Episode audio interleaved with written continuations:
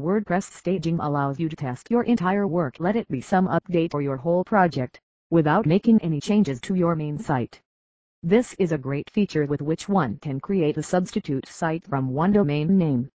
These substitute sites are basically subdomains of the main domain that will be displayed as a website when you ping their URL. The main purpose of making the staging site is for testing any new codes or plugins. Whenever you wish to make an update to your main site, staging site should be checked in your to-do list. One can exactly see how any new updates or codes will look to users without making any updates to your main site. When you have an online business, updating everything to the live project is something that should be avoided. The best way to make updates can be getting your codes for a new plugin. Instead of rushing and making things live, test it in your staging environment.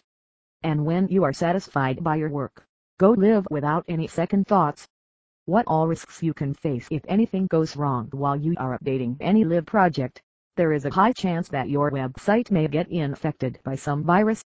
While updating or adding something new to your site it will become unavailable for a short time. That's why you cannot make frequent changes.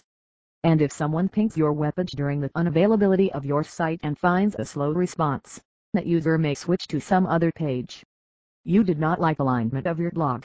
You changed it then you saw that one image is smaller than the other, you changed it again.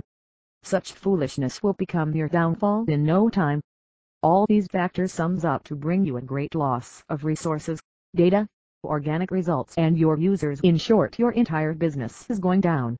Now you know why one should aim straight for the staging site. Working in a staging environment gives you an upper hand, since you can make, test, and experiment on your projects websites and blogs before publishing it. And the best thing about staging is that you won't be losing any of your users or risk your rankings. It's a win-win thing. Now how would you make a staging site? To make a staging site you just have to create the subdomain from your domain. Go straight to the Domains tabs on your cPanel.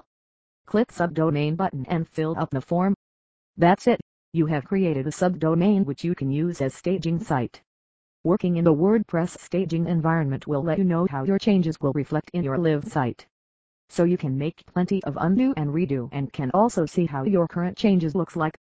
One must always be careful when working with live projects and should try to avoid any such situation which may lead to any kind of disaster.